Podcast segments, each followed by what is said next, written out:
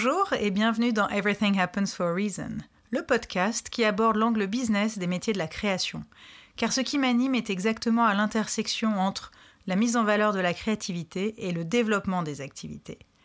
Je suis Lily Bonnet et vous pouvez notamment me retrouver sur Instagram, Lily Bonnet Management, LILI_BO2NET_management.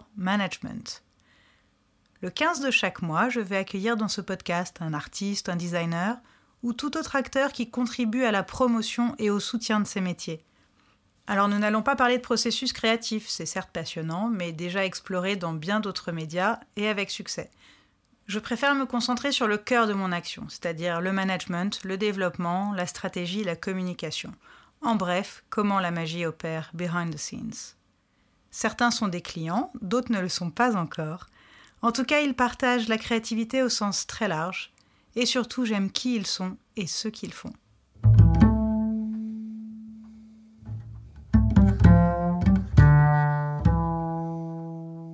Dans cet épisode, on voyage jusqu'à Barcelone pour rendre visite à Malika Favre. Artiste française qui a lancé sa carrière à Londres et y a vécu pendant plus de 15 ans, Malika a eu envie de se rapprocher du soleil et des couleurs du Sud il y a quelques années. Et son appartement est à son image, chaleureux, accueillant, graphique et très coloré. Depuis qu'elle a commencé à dessiner, enfant, Malika n'a jamais arrêté. À l'intersection entre le pop art et le hop art, de Optical Art, art optique, son style est tellement identifiable que l'on connaît forcément son travail, même si l'on a parfois du mal à mettre son nom sur ses illustrations. Elle collabore avec les plus grandes marques, les plus grandes maisons d'édition, mais c'est à travers le prisme des rencontres que l'on a abordé cet entretien. Car comme elle le dit si bien, on parle souvent des projets que l'on a réalisés, mais on a tendance à oublier de parler des gens avec qui on a travaillé. Et finalement, Malika et moi, c'est aussi une très belle rencontre.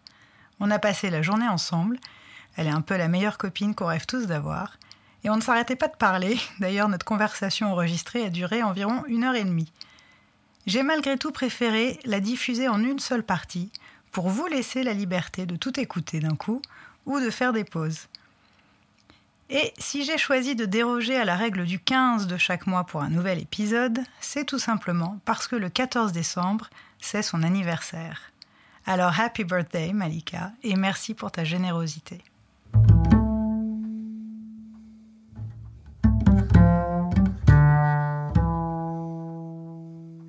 Bonjour Malika. Bonjour Lily. Donc nous sommes chez toi, à Barcelone, c'est-à-dire que l'épisode précédent, je vous ai emmené à Seignos, sur la côte landaise. Et là, j'ai voyagé jusqu'à Barcelone avec la tempête Ciarán, mais ça a été. Et donc, on avait espéré pouvoir se mettre sur la terrasse chez toi toutes les deux. Et puis finalement, il y a trop de vent, mais on est très bien sur ce magnifique canapé bleu clin qui était très cher.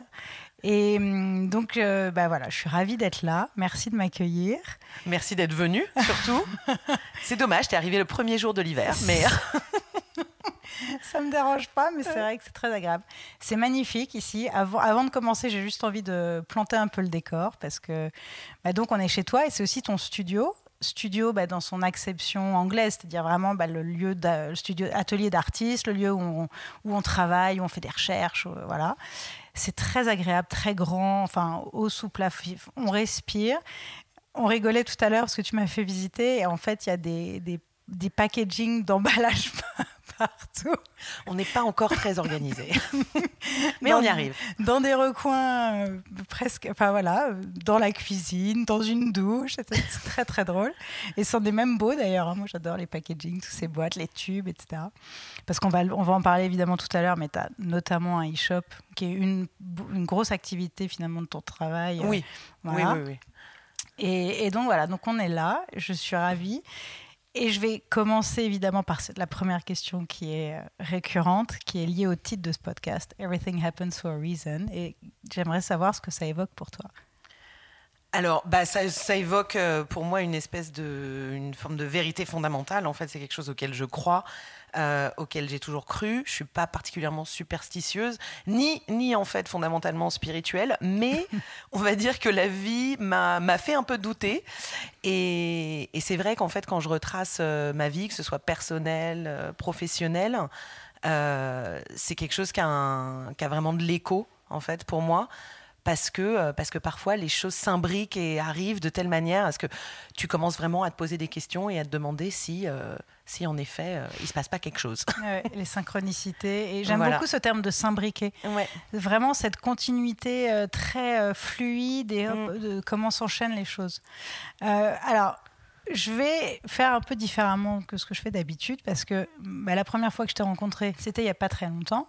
C'était en septembre à Paris. Pour Nuorama, qui est donc une conférence. C'était la première édition, mais on lui souhaite beaucoup, beaucoup de futur, qui a été fondée par Élodie Bouillon. Ouais. Dans le but de proposer des conférences créatives, inspirantes. Et après Alice Roux, dont on va parler après évidemment, Mister Fifou et Jérôme de Garlache, c'est toi qui es monté sur scène et tu as commencé ta présentation en parlant des rencontres.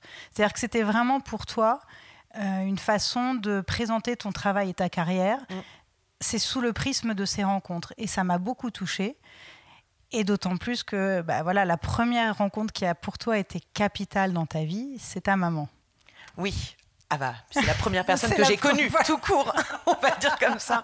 Mais c'est vrai que par exemple, cette idée de faire une conférence au travers des rencontres, c'est quelque chose qui est venu, c'est une idée que j'ai eue il y a quelques années.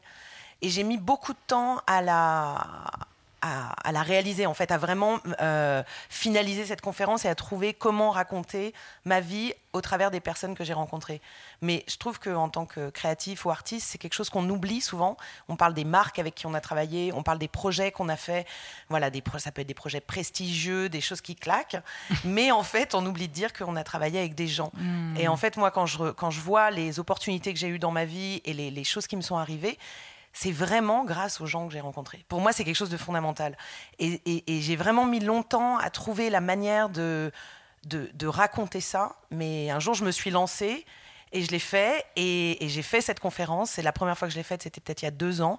Et la première fois où je l'ai faite, je me suis dit non, mais ça fait vraiment sens. Enfin, ça marche. Ouais. Et c'est raconter sa vie d'une autre manière, raconter son parcours créatif. C'est ça, parce que c'est pas forcément chronologique. Non, mais en fait, ce qui est important pour moi, par exemple, dans cette conférence, c'est aussi de faire passer le message qu'il n'y a pas 2 parcours créatifs similaires. Et qu'en fait, on a tendance à fantasmer sur les créatifs qui ont réussi, par exemple, et à se dire « Ah, mais peut-être qu'ils étaient au bon endroit et peut-être qu'ils connaissaient les bonnes personnes. ». Et en fait, il n'y a pas de connaître les bonnes personnes. C'est les personnes qui sont autour de toi et tu ne sais jamais ce qu'elles vont devenir dans 3 ans, dans 5 ans, dans 10 ans. Donc, il faut suivre ton chemin. Et en fait, plutôt que de fantasmer sur les rencontres des autres, maximiser les tiennes en fait, et les gens de ta génération, les gens que tu rencontres. Et voilà. Et moi, finalement, je me rends compte que ma vie, ça a été ça, une suite de rencontres, et bien sûr en commençant par ma mère, qui est celle qui m'a appris à dessiner. Mais ça, c'est magique parce que c'est vrai qu'on se dit toujours. Quand on est enfant, on dessine, on fait des coloriages, enfants dessinent. Voilà. Mais tu as dit quelque chose qui m'a fait rire et en même temps je me suis dit mais c'est tellement vrai. Dès lors qu'on commence à apprendre à lire et à écrire, on arrête de dessiner. Oui, ça c'est quelque chose que je crois que c'était mon prof de nu en école d'art qui m'a dit ça un jour et ça m'est resté. C'est fou. J'ai trouvé ça tellement vrai. Mais en fait, ça expliquait tout. Et en fait, c'était logique. Et lui, sa théorie, c'était que tout le monde pouvait dessiner. Après, il y a ce qu'on dessine, les histoires personnelles, la sensibilité, etc. Mais dessiner, tout le monde peut le faire. Il lui dit, d'ailleurs, tu regardes, les enfants dessinent tous. Mais le jour où ils rentrent à l'école et qu'ils apprennent à écrire, et voilà, ils passent sur un autre mode et 90 ou 95% des enfants arrêtent de dessiner à ce moment-là. Et quand ils veulent reprendre plus tard, c'est presque trop tard. Ouais. Et en fait, je pense que moi, la chance que j'ai eue, c'est que j'ai jamais arrêté de dessiner. C'est ça. Mais il passe sur un autre mode, finalement, de communication. C'est peut-être ça. Ouais. C'est ça. Ouais. Et surtout, c'est que dessiner, ça prend beaucoup d'énergie, ça prend beaucoup de concentration. Et cette concentration-là, elle est nécessaire pour apprendre à écrire, ce qui est communiquer. parce que dessiner, c'est quelque chose de très personnel, c'est quelque chose de très intime. Très intime, mais écrire, c'est quelque chose de tourné vers l'extérieur. Très vrai. Et donc ta maman, parce que vraiment j'ai trouvé ça très touchant, mais elle t'a donné cette impulsion finalement, mais surtout elle t'a encouragée. C'est-à-dire que c'est fort aussi d'avoir quelqu'un d'aussi proche dans son entourage qui t'encourage à travailler ton art, et donc finalement c'est quand même grâce à elle d'une certaine façon, et toutes les rencontres évidemment, c'est ça, c'est fort. Non, c'est ma mère, je parle très très souvent de ma mère, j'en parle pendant les conférences, j'en parle pendant les interviews, parce que vraiment déjà j'adore ma mère et je lui dois beaucoup. Alors mon père se vexe parce que je parle jamais de lui, mais il existe, je le dis. Merci papa. Mais non, je pense que ça vient aussi de l'histoire personnelle de ma mère, c'est-à-dire que ma mère a toujours dessiné, elle a toujours dessiné, peint, fait des habits. Elle me faisait mes habits quand j'étais petite. Enfin, c'est vraiment une artiste. Mais elle n'en a jamais vécu parce qu'elle a une histoire personnelle très dure. Elle a arrêté l'école à 11 ans. Elle a été emmenée en Algérie à ce moment-là. Quand elle est revenue, elle avait 17 ans. Il fallait qu'elle travaille. Donc, elle n'a jamais eu l'opportunité. Enfin, pour elle, le dessin, ça ne pouvait jamais être quelque chose de du carrière. Loisir, voilà. C'était du loisir et c'était un échappatoire aussi pour la vie. Protection. Une espèce de protection. C'est un moyen pour elle de s'évader parce qu'elle était dans un endroit où elle n'avait pas envie d'être en fait. Et je pense que j'étais une fille, donc parce que j'ai un frère aussi, mais mon frère ne dessine pas. Mais je pense qu'il a dessiné aussi petit comme tout le monde, mais il dessinait pas comme moi. Moi, j'étais une petite fille, donc d'une certaine façon, une espèce d'extension, une espèce de vie possible, une deuxième vie possible. Et voilà, dans un environnement complètement différent du sien. Et donc, oui, en effet, elle m'a mis des crayons dans la main dès toute petite. Mais après, elle m'a dit qu'elle a très vite vu que déjà, j'adorais ça. Et ton talent, et qu'il y avait quelque chose. Oeil. Et c'est quelque chose qu'elle m'a dit qu'elle a identifié très tôt. Et quand elle a vu ça... forcément, pour elle, c'était quelque chose qu'elle devait pousser. Mais sans jamais penser que j'en ferais un métier. Pour elle, c'était pas l'idée que j'en ferais un métier. Il y avait pas cette idée-là. C'était vraiment quelque chose qu'on pouvait faire ensemble. Et aussi, en grandissant, par exemple, ma mère ne pouvait pas m'aider pour les devoirs, l'école... elle a été très vite dépassée parce qu'elle-même n'a pas été à l'école. Donc, c'était aussi une manière de partager une activité toutes les deux. Enfin, je te rassure, même quand on était à l'école, parfois, on était dépassés par les devoirs.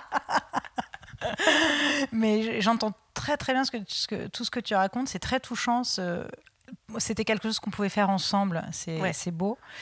Et donc, alors, puisqu'elle n'avait pas cette idée que tu en ferais peut-être un métier, c'est venu comment cette idée ? Donc, tu as fait une école d'art appliqué. Non, alors c'est venu très tard. Ah ouais.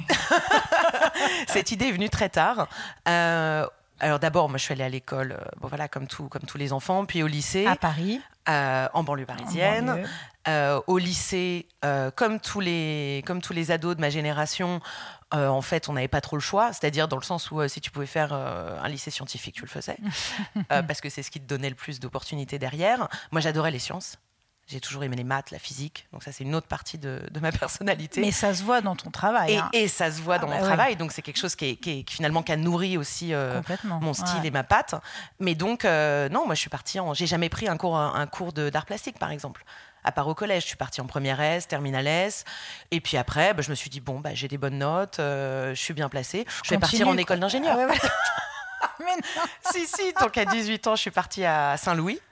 Donc en plus, pas une des plus faciles.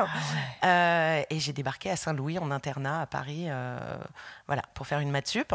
Et puis en fait, au bout de quelques mois, je me suis très vite rendu compte que c'était pas du tout... qu'en fait, j'adorais les maths, mais que là, ça devenait trop. En fait, ça devenait trop. Parce qu'en fait, j'aimais tout. J'aimais la philo, j'aimais la littérature. J'étais quelqu'un en fait, qui aimait faire un petit peu de toucher un petit peu à tout. Et je dessinais, mais vraiment pour moi, c'était un hobby. Et en fait, le jour où j'ai décidé de ne pas retourner en maths sup le lundi, c'est là où, pour la première fois de ma vie, j'ai connu l'échec. Ça veut dire que c'était la première fois de ma vie que j'arrêtais quelque chose. Et il fallait que je réfléchisse à ce que j'allais faire derrière. Et en fait, pour moi, il y avait deux choses dans ma vie. C'était les sciences, deux choses que je savais faire. C'était les sciences et le dessin. Et donc, à ce moment-là, c'est là où j'ai annoncé à mes parents, je vais essayer de rentrer en école d'art. Mais je ne vais pas devenir artiste, je vais devenir DA dans la pub. Ah, et oui, parce que c'était l'époque où c'était gros essor. Et puis aussi parce que pour moi, ça me rassurait, parce que je ne pensais pas qu'être illustratrice ou être artiste, c'était une carrière. Et aussi parce que j'ai grandi avec donc une mère qui ne travaillait pas, une mère à la maison. Et mon père avait repris ses études quand je devais avoir 10 ans. Wow. Voilà. Et du coup, il avait repris ses études et il faisait des études de théologie. Donc mon père était étudiant et ma mère ne travaillait pas. Donc j'étais boursière, il n'y avait pas d'argent à la maison, on vivait avec le minimum. On a eu de la chance d'avoir une famille, ça veut dire un grand-père qui nous soutenait beaucoup. Mais moi, en tant qu'adolescente, ça a été une énorme frustration. Mmh. Et du coup, comme mon frère d'ailleurs, une des priorités dans ma vie, c'était d'être indépendante et de gagner de l'argent. L'autonomie. Eh ouais, bien sûr. L'autonomie. Et du coup, je savais que ce n'était pas en étant artiste que j'allais avoir ça. Donc finalement, même si je continuais à décider, là encore, j'ai fait le choix, même en allant en école d'art, de faire pub et graphisme. OK. Voilà. Et donc, d'où Olivier de Serres. Donc j'ai fait communication visuelle. Et en fait, illustratrice, c'est quelque chose que j'ai... Enfin, je suis devenue illustratrice à 28 ans. Assez tard, finalement. Ouais. Et alors, donc une autre rencontre... quelle rencontre, finalement, t'as menée jusqu'à Londres ? Ça s'est fait comment ? Parce que t'es partie assez vite, non ? Je suis partie juste après le BTS, donc je vais avoir 21 ans. En fait, ça a été une coïncidence, mais vraiment une coïncidence absolue. Everything happens for a reason. Voilà, donc ça a été ça. En fait, j'étais à ce moment-là en dernière année de BTS. Mon prof de pub... je crois, Paul, que j'adorais, un jour nous dit, voilà, il y a un prof d'une école en banlieue de Londres qui vient visiter l'école parce qu'il cherche des étudiants pour cette école pour l'année prochaine. Ah, il venait sourcer en France ? Il venait sourcer en France. Il avait déjà eu des étudiants d'Olivier de Serres. Okay. Des années précédentes. Excellente école, donc c'est peut-être aussi pour ça. Enfin, il savait que c'était un bon vivier. Mais cette école-là à Londres n'était pas une des grosses écoles. C'était pas Sainte-Martine, c'était pas Chelsea, c'était une école à Farnham, donc à peu près à une demi-heure de Londres. Ouais. Et il venait, et du coup, le prof nous disait, si vous voulez montrer vos portfolios, en fait, on n'avait rien à perdre. On n'était pas obligé, ça ne voulait pas dire qu'on y allait, etc. Moi, l'idée, j'avais jamais pensé à aller en Angleterre. L'idée m'a plu. Et donc, avec plusieurs camarades de classe, on a dit, on le fait. Et ce jour-là, j'ai montré ce que je faisais. Et il y avait, bien entendu, beaucoup d'illustrations, finalement, aussi dans mes travaux, même à ce moment-là. Et en fait, l'entretien s'est très bien passé. Et ce prof m'a dit, nous, on te veut. Et je pense que tu devrais rentrer directement en 3e année. Wow. Donc là, j'avais cette idée de, je peux aller dans une école à Londres un an et revenir avec un bachelor. Et tu parlais déjà anglais alors ? Je parlais anglais oui. J'avais appris l'anglais à l'école, je parlais anglais comme... Ouais, parce que quand même, aller suivre des études en anglais, c'est... Non, mais je parlais pas très bien anglais non plus. Mais les Anglais sont très sympas avec ça. Ça, c'est vrai. Ça veut dire, à partir du moment où tu te fais comprendre, il n'y avait pas de problème. Mais oui, je comprenais l'anglais... assez bien. Et donc, c'est cette idée-là de me dire... donc là, je suis rentrée chez moi, j'ai demandé à mes parents, mais au-delà de mes parents, parce qu'en fait, encore une fois, j'étais boursière, donc c'était compliqué d'aller en Angleterre. Je suis allée voir mon grand-père. Et là, j'ai été voir mon grand-père et je lui ai dit, écoute, j'ai l'opportunité de partir un an. Est-ce que tu peux m'avancer ? C'était ça, en fait, m'aider à payer. Donc, il y avait un campus étudiant qui coûtait pas très cher. C'était en banlieue de Londres. Oui, c'était pas Londres. Pas Londres. Ouais, il y avait quand même moyen d'avoir une bourse Erasmus, quelque chose du genre. Et l'école était gratuite. Donc, il y avait ça, grâce aux aides européennes, etc. Puisqu'à l'époque, l'Angleterre était encore dans l'Europe. C'était pas le Brexit. C'était pas maintenant. Et voilà. Et du coup, le plan s'est monté comme ça finalement assez vite. Et je suis partie avec un de mes meilleurs amis, Yvan. Et la seule mauvaise surprise que j'ai eue, ça a été qu'en arrivant là-bas, d'un coup, ils ont changé d'avis.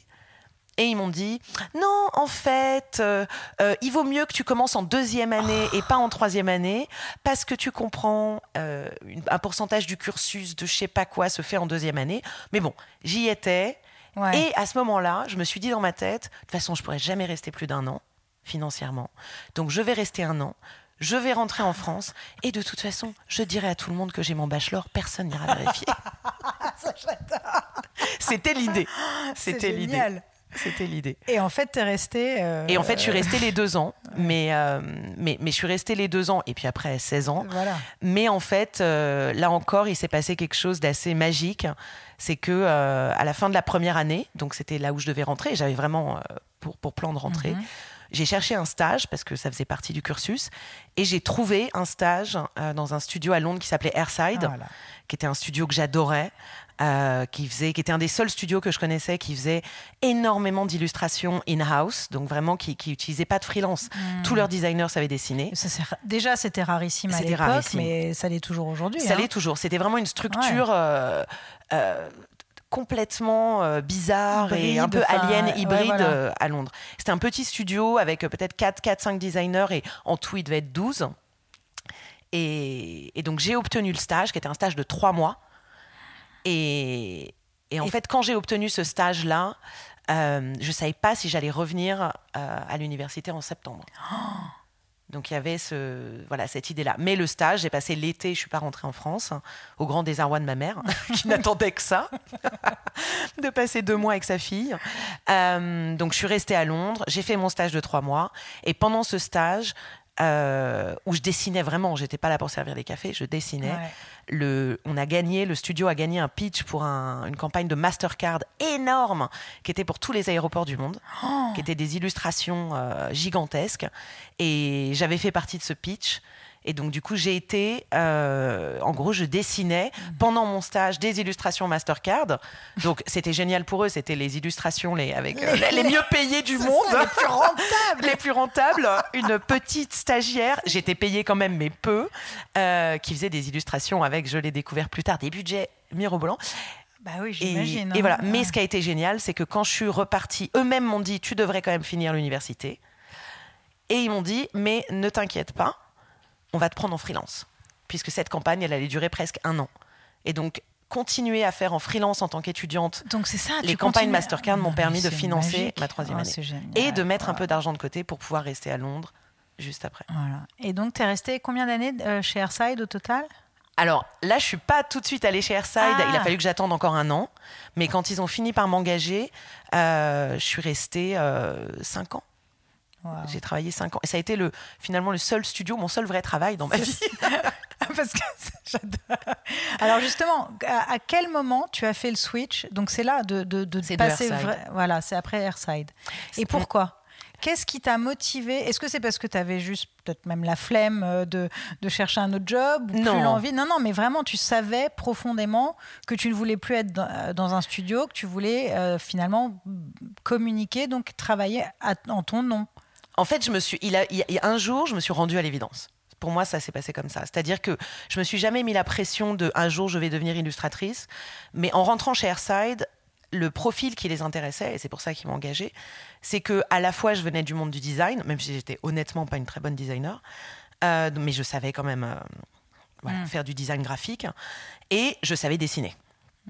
Et du coup, pour eux, c'était vraiment c'était un profil rare, et c'était un profil qui les intéressait vraiment. Et en fait, finalement, au fur et à mesure des années, j'ai fait de moins en moins de design. Ils me demandaient de moins en moins de design parce qu'il y avait d'autres personnes qui étaient bien meilleures que ça. Mais par contre, tout ce qui était illustration, animation, c'était moi. Et j'en faisais tout le temps, tous les jours. Et ce qui était génial chez Airside, c'est qu'ils avaient un shop en ligne. Donc avaient un e-shop. Et c'était un peu et c'est ça en fait pour moi qui a été vraiment un tournant. C'est que leur e-shop, l'idée de leur e-shop, c'était quand vous avez du temps libre, au lieu de regarder des vidéos YouTube ou quand vous avez du temps libre et que vous attendez du feedback d'un client ou des choses comme ça, vous pouvez réfléchir à des sérigraphies, des t-shirts. Ils faisaient beaucoup de t-shirts, des sculptures. Tu pouvais faire absolument tout. Et ils disaient, vous nous proposez des idées de choses, de travaux personnels.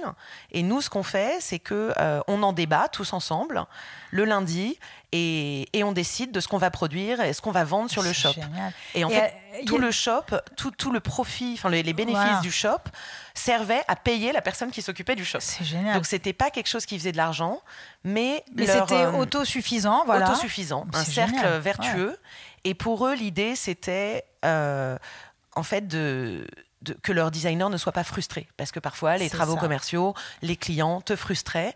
Et en fait, pour eux, c'était une espèce de pari pour que, parce qu'à Londres, garder, ça tournait énormément. Voilà, il y avait énormément de travail. Ah ouais. Ça veut dire les designers restaient jamais très longtemps dans les studios. Et c'était l'inverse chez Airside. Moi, j'ai été la dernière à être engagée. La dernière. C'est ça, j'ai été la dernière. Et moi, quand je suis partie, ça faisait déjà 5 ans. Et donc, les autres designers, ils étaient là depuis 15 ans. Ouais, et vous étiez crédité quand c'était votre boulot? Oui, qui... bien sûr. Ouais, mais c'est magique. Non, est-ce qu'on était... Attends, je réfléchis maintenant. Non, on était... Non, en fait, ça restait quand même, c'était sous Airside. Le nom du studio Airside. On n'était pas crédité. Okay. Mais au moins, vous aviez cette fierté d'avoir votre travail. Et toi, bon, alors tu l'expliquais en effet, mais c'est ce fameux alphabet. Ouais. C'est ça qui t'a... Mon premier alphabet, les Alphabunnies. Voilà. C'est ça qui a été le premier... donc j'ai fait une sérigraphie, j'ai créé un alphabet de lapin, lapin sexy, que tout le monde a trouvé très drôle, qui était un peu sexy, un peu naughty, un peu coquin, quoi, et qui s'est vendu très bien.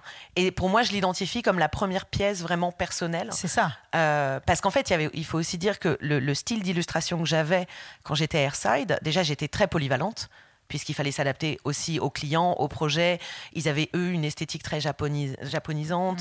Il y avait, voilà, donc il fallait aussi que je sois assez flexible et que je puisse... Et c'était aussi quelque chose que, finalement, beaucoup d'illustrateurs peuvent dessiner dans plusieurs styles. Et donc, mais là, pour ces travaux que j'avais produits pour la boutique, c'était la première fois que je produisais des illustrations qui étaient vraiment à moi. Personnel. Et en fait, au bout de 5 ans, un jour, je me suis rendu compte que déjà, j'étais arrivée à une espèce de plafond au sein du studio. En fait, comme j'étais la plus jeune, enfin, pas la plus jeune, mais la dernière personne engagée, il n'y avait pas vraiment de perspective d'évolution. Ouais. Et ils voulaient... et comme personne ne partait, il n'y avait personne à remplacer. Donc moi, je commençais aussi à être frustrée. Ouais. Ça veut dire autant financièrement que créativement. Ouais. Et voilà. Et à ce moment-là, j'ai réalisé que j'avais assez de travaux personnels pour finalement voir que oui, j'avais une patte. Et je me suis dit, je me le dois à moi-même en fait d'essayer. Ça veut dire qu'au fond, je suis peut-être illustratrice et il faut que je me lance. Et donc, j'ai donné ma démission. Et donc, ça y est, finalement, c'est là que tu as pris conscience et donc confiance. Exactement. C'est fort. Parce qu'il y en a beaucoup qui mettent des années, même parfois... j'ai quand même mis J'avais 28 ans, j'ai mis longtemps. Ouais, mais déjà, je trouve que c'est une grande force d'avoir ce courage de se dire, j'y vais. Après, il s'est passé quelque chose aussi qui a été... je ne vais pas te vendre du rêve, je vous le dis. C'est ça. Il s'est passé quelque chose qui a été aussi hyper important, c'est qu'à un moment... Airside a été parce qu'ils étaient tout le temps en train de voir comment évoluer. C'était un petit studio, mais voilà, le monde changeait aussi, donc il y avait des choses qui changeaient avec. Et par exemple, une des conversations qu'on a eues à Airside, c'est qu'à un moment ils ont rencontré un agent d'illustrateur en tant que studio. Justement, je suis ravie que tu abordes ce sujet parce que je voudrais qu'on en parle aussi. Et en fait, le jour où eux, ils sont allés parler avec un agent d'illustrateur et qu'ils sont revenus, qu'ils nous ont réunis et qu'ils ont dit, on a cet agent qui veut représenter Airside en tant que studio d'illustration, mais qui ne veut pas... En fait, c'était assez étrange comme deal. Ils voulaient en fait que Airside, d'une certaine façon, parce qu'on faisait beaucoup d'animation, ils voulaient que Airside puisse travailler avec leurs illustrateurs, qui étaient eux des illustrateurs très connus, et qu'on puisse animer et adapter le travaux et le style de leurs illustrateurs pour des travaux commerciaux. Donc il n'y avait plus de créa à Airside, finalement. Il n'y avait plus... et ils voulaient quand même représenter Airside, mais à ce moment-là... et je me rappelle que ça, c'est une conversation. Ça m'est resté aussi que un des mecs qui était là chez Airside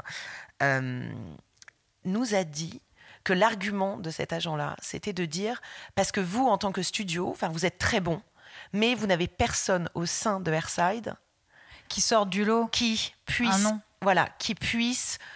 tout seul, et vous n'avez pas de style assez fort chez Airside pour avoir un nom en tant qu'illustrateur. Et moi, ça m'a piqué l'ego. Ça m'a piqué l'ego, et c'est à ce moment-là que j'ai décidé. On verra. En fait, voilà. C'est génial. Et alors, l'agent, à partir de... Parce que les agents d'illustrateurs, j'ai l'impression que, enfin, c'est un peu comme les photographes, mais j'ai l'impression que c'est presque obligatoire quand on est artiste illustrateur d'avoir un agent. Ça l'était il y a 15 ans. Ah voilà. Et moi qui travaille, comme tu le sais, avec Aurore de la Morinerie, qui est une grande illustratrice, grande artiste aussi. Et que j'admire. Et que tu admires. Et tu as même une de ses œuvres chez toi. Aurore, quand je l'ai rencontrée, parce que moi ça fait... presque 3 ans que je l'accompagne maintenant. Quand je l'ai rencontrée, elle avait plusieurs agents, oui. Presque un par pays, enfin par région. Et donc, j'ai vu que tu as Handsome Frank pour un peu pour le rest of the world et Tiphaine en France. Et alors, comment ça se fait qu'on soit obligé de autant sectoriser les agents, première question. Et deuxième question, pourquoi est-ce que c'est aussi obligatoire finalement presque d'être représenté par un agent ? À partir de quand tu as fait ce choix ? Tu t'es dit, en fait c'est inévitable, je suis obligée. Moi je me suis jamais sentie obligée. Non. En fait j'ai signé avec John avant même de me lancer. Ça veut dire avant même de partir de chez Airside. J'avais déjà un agent. Je savais... quand j'ai décidé d'être illustratrice et que j'ai donné ma démission, je me suis donné 6 mois. J'ai fait la démission la plus longue du monde, comment on appelle ça, la période de notice period, qui était absurde. Le préavis le plus long du monde, c'était absurde, très mauvaise idée au final, mais je leur ai dit 6 mois avant. Et il y avait 2 choses dont j'étais sûre, c'est qu'il fallait que je mette de l'argent de côté. Donc j'ai commencé à travailler en freelance quand j'étais encore en full-time chez Airside, donc ça a été 6 mois très durs. Où j'avais aucune vie, je ressemblais à rien. Ouais. Et voilà, donc ça, je le savais. Il fallait que je mette un peu d'argent de côté. Parce que je voulais pas avoir le couteau sous la gorge, en fait, en me lançant. Et aussi parce que j'habitais à Londres et qu'on se rappelle que ma famille ne pouvait pas m'aider. En fait, si ça marchait pas, je devais rentrer en France. Et j'avais aucune envie. Et du coup, donc j'ai fait ça. Et l'autre chose, c'était que je voulais absolument un agent. Ça, c'était quelque chose... Moi, je le voyais comme... j'ai pas les contacts, personne ne me connaît, personne ne connaît mon nom, j'ai besoin d'avoir quelqu'un à mes côtés qui m'aide et avec qui je puisse parler. Et donc, j'ai commencé à contacter des agents, des gros d'abord, des agents qui me faisaient rêver. J'en ai rencontré quelques-uns qui m'ont beaucoup déçue. Ils t'ont pas dédaigné, ils ont quand même voulu... J'ai quand même fait des entretiens, mais en fait, j'avais un gros agent que j'adorais, qui était vraiment... en tout cas, sur le papier, qui était très cool, qui était presque OK pour me signer, mais il voulait me mettre à l'essai pendant 6 mois... ne pas me mettre sur le site, me donner une liste de directeurs artistiques que moi j'allais aller rencontrer en agence de pub, donc en gros j'allais faire leur travail, et après ils prenaient une commission sur ce que je ramenais, c'était surréaliste. Et aussi ils voulaient, à ce moment-là dans mon portfolio j'avais peut-être 2-3 styles un petit peu différents, mais j'arrivais pas trop à choisir, et eux me demandaient de faire un choix très clair, et ils ne voulaient représenter que mes travaux érotiques, comme l'alphabet, le Kama Sutra. Et moi, à ce moment-là, j'ai eu peur que ce soit catalogué, que je sois cataloguée. Ouais. Même si, au fond, ils avaient raison, puisque c'est ce qui est devenu le plus iconique. Et finalement, toutes les autres choses que j'avais dans mon portfolio à ce moment-là sont sorties de mon portfolio assez rapidement. Mais à ce moment-là, j'étais pas prête. Pour moi, c'était trop risqué. Il y avait un sacrifice. Et aussi, j'aimais pas le mec. Pour être honnête, c'est presque ça le plus important. Finalement. Je l'ai pas senti. Ouais. Et pour moi, les travailler avec un agent, il y a un lien. C'est quelqu'un fort, avec qui je vais parler beaucoup. J'ai besoin de sentir que cette personne, on a une connexion, qu'on s'entend bien. Et là, il y avait quelque chose qui me plaisait pas. Ouais. Et le deuxième agent, il y en a eu plusieurs, mais celui avec qui j'ai finalement signé, c'était Handsome Frank. Et c'est un contact qui m'a été donné par un ami. Qui m'a dit mais c'est des new kids on the block, c'est un peu des nouveaux agents, ils sont tout petits, ils viennent de commencer, mais ils sont hyper sympas. Et lui, il avait une copine qui était représentée chez eux. Un nom trop cool en plus. Voilà, Handsome Frank. et donc j'ai contacté John et ça m'a j'ai tout de suite eu un bon feeling, parce que déjà quand je l'ai contacté, il m'a répondu dans les 10 minutes. Il m'a dit on se prend un café. C'était un grand fan d'Airside. On s'est vu dans un café et en fait je me suis rendu compte que c'est parce qu'ils n'avaient pas de bureau. Qu'en fait, lui-même était encore à mi-temps dans un magazine de design et que c'était un passionné d'illustration, mais qu'en fait, on en rigolait au début, je disais que c'était un double agent parce qu'il continuait à travailler dans l'équipe marketing d'un magazine de design et à côté, il commençait son agence avec son cousin. Et je l'ai tout de suite adoré. Et ça fait 15 ans qu'on est ensemble. Donc ça, c'était pour John. Et moi, j'ai jamais voulu segmenter mes agents. Je sais que c'est quelque chose qui peut être très bien et très important parce que chaque marché est différent. Voilà. Un agent à Londres n'a pas les contacts à New York, ne peut pas se déplacer physiquement dans agences, etc., etc. Donc ça pouvait être problématique. Mais moi, j'ai toujours été less is more. Moi, j'ai toujours voulu me simplifier la vie. L'idée de parler à 15 personnes différentes pour 15 marchés différents. En fait, je me suis dit, je commence en Angleterre, sachant que l'Angleterre, c'était aussi un pays qui était ouvert sur le monde. Ah ouais. Donc les gens venaient de partout pour aller chercher des illustrateurs. Donc moi, ça me paraissait pas être problématique. Et le Tiphaine, mon agent français, c'est quelqu'un avec qui j'ai signé des années plus tard, peut-être 3-4 ans plus tard. Et tout simplement parce que d'un coup, il y a eu cette nécessité quand je travaillais avec des clients français, et je comprends, les clients français ne comprenaient pas pourquoi ils devaient parler anglais avec une illustratrice française. Surtout les Français en plus. Voilà, et ça faisait pas sens. Et finalement, sur les projets français, John ne pouvait pas faire son travail. Donc, je me retrouvais à faire tout. Et quand même à lui filer une com de 30%. Donc à 30%. Ouais, parce que ça dépend des agents. Hein, oui, en général c'est 30%. C'est quand même assez. Enfin, je trouve que c'est des commissions assez impressionnantes. Quand même. C'est des commissions impressionnantes. Ça c'est clair. Mais en fait, pour moi, j'ai jamais eu de problème avec ça parce que ça le vaut. Déjà ça le vaut. Et que par exemple, la manière dont parfois j'y réfléchis, par exemple en me disant, moi dans mon travail, je fais pas mal de sessions de droit. Parce que je suis je protège les droits de mes illustrations, donc je limite les droits de mes illustrations beaucoup. Ouais. Et donc, ça m'arrive de faire des sessions de droit sur des illustrations existantes à des nouveaux clients. Ouais, et donc, sur des négociations comme ça, moi, je récupère 70% et je n'ai rien fait, à part faire l'illustration à l'époque. Ouais. Donc, à ce moment-là, le vrai travail, c'est celui de John, qui est un travail de négociation. Et donc, pour moi, ça se justifie. Il y a des moments où... Voilà, donc en fait, là, il y a une forme d'équilibre. Et oui, c'est 30%, et ça paraît beaucoup, mais en même temps, c'est comme ça. Ouais, moi, c'est quelque chose qui ne m'a jamais dérangée. Et pour moi, c'est un investissement, en fait. Ouais. Voilà. Et alors, tu parles de session de droit. Tu as aussi une avocate, il me semble. Oui, alors ça, j'en ai pareil. J'en avais, ça fait longtemps que je ne les ai pas utilisés, mais j'avais des avocats à Londres. Et j'ai une avocate en France, Carole, qui est absolument géniale. Parce que c'est quand même quelque chose de très important, je trouve, pour tous les créatifs au sens large. C'est justement la protection de son travail. Ouais. Et alors surtout, toi, je pense que tu es extrêmement copiée. Oui, je l'ai été. Ouais. Parce que, je le suis toujours, mais aujourd'hui, je pense que les gens qui me copient ne savent même pas que j'existe. Ah oui, mais... je pense qu'aujourd'hui, les gens copient des copies. Dans le domaine public, c'est ça. Je pense, les gens copient des copies. Ouais. Et alors, est-ce que ton avocate, est-ce que tu es à regarder absolument justement tout ce qui se fait ? Non, pas du tout. C'est-à-dire que tu lâches ? Non, je l'ai été. Aujourd'hui, je lâche beaucoup plus, mais j'ai été, je ne sais pas comment tu dis en français, moi j'étais a dog with a bone. Ça veut dire... un chien avec son os. Ouais.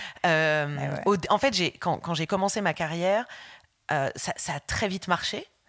Et en fait, la première fois que j'ai rencontré mon avocate, c'était pas pour un cas de propriété intellectuelle, c'était pour le contrat avec Sephora. J'ai commencé à travailler avec Sephora de façon vraiment régulière. Ça a été long. Et en fait, à ce moment-là, ils ont voulu qu'on établisse un contrat d'exclusivité. Parce qu'à un moment, je faisais tout leur packaging de Noël, je faisais énormément de projets par an. Et c'est à ce moment-là aussi que finalement, j'ai trouvé Tiphaine. C'est au même moment. Elle est arrivée après Sephora. Mais donc Sephora, pardon, je fais une parenthèse, mais ils t'ont contacté via Sephora France. Ouais, voilà, mais donc puisqu'ils étaient français, ils t'ont contacté en direct ou via Handsome Frank ? Ils m'ont contacté en direct, je les ai passés à Handsome Frank, mais très vite, avec Sephora, quand les projets ont commencé à se multiplier, très vite, en fait, ça devenait des énormes projets, et c'est à ce moment-là que moi j'ai dit à John, alors ça c'était une conversation marrante aussi, j'ai dit à John, écoute, en fait, il y a beaucoup de project management à faire sur... De gestion de projet à faire sur... pardon, je suis vraiment Jean-Claude Van Damme. Mais t'inquiète, moi aussi. Mais gestion de projet à faire sur Sephora. Je me retrouve à faire toute cette gestion de projet. Ce n'est pas viable parce qu'il y a trop à faire. J'ai besoin de quelqu'un pour m'aider. À ce moment-là, je n'ai pas pensé à un agent. J'ai pensé à une copine qui est cette même copine qui a monté Nuorama. Donc à ce moment-là, j'ai appelé Hello, ma copine, qui était elle, qui gérait des projets en fait et qui gérait des événements. Et je lui ai dit, écoute, est-ce que ça te dirait d'être ma project manager sur Sephora et qu'on fasse le projet ensemble ? Et là, j'ai appelé mon agent et je lui ai dit, bon, je vais t'enlever de ta commission et je vais la donner à ma copine. Bien sûr. Parce que, enfin, en fait, il fallait. À un moment, je dis, je vais. Non, mais là, en plus, il fallait vraiment un interlocuteur français. Il y avait un interlocuteur français. J'avais besoin de quelqu'un pour gérer parce que c'était énormément de retours de mails. C'était des gros projets, c'était des gros budgets aussi, et j'avais besoin d'aide. Et en fait, pour moi, c'était logique. Ça me paraissait logique que ça allait, cette partie-là n'allait pas sortir de mon budget à moi.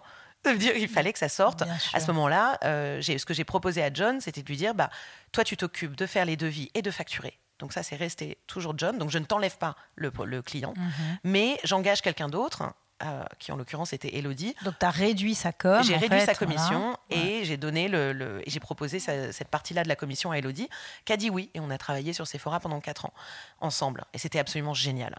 Et d'ailleurs, c'est à ce moment-là que j'ai rencontré Carole parce que j'avais besoin de quelqu'un pour... et on est allé au premier rendez-vous avec Élodie, toutes les deux, pour faire ce gros contrat qui allait être un contrat de retainer, en fait, un contrat d'exclusivité avec eux sur le long terme.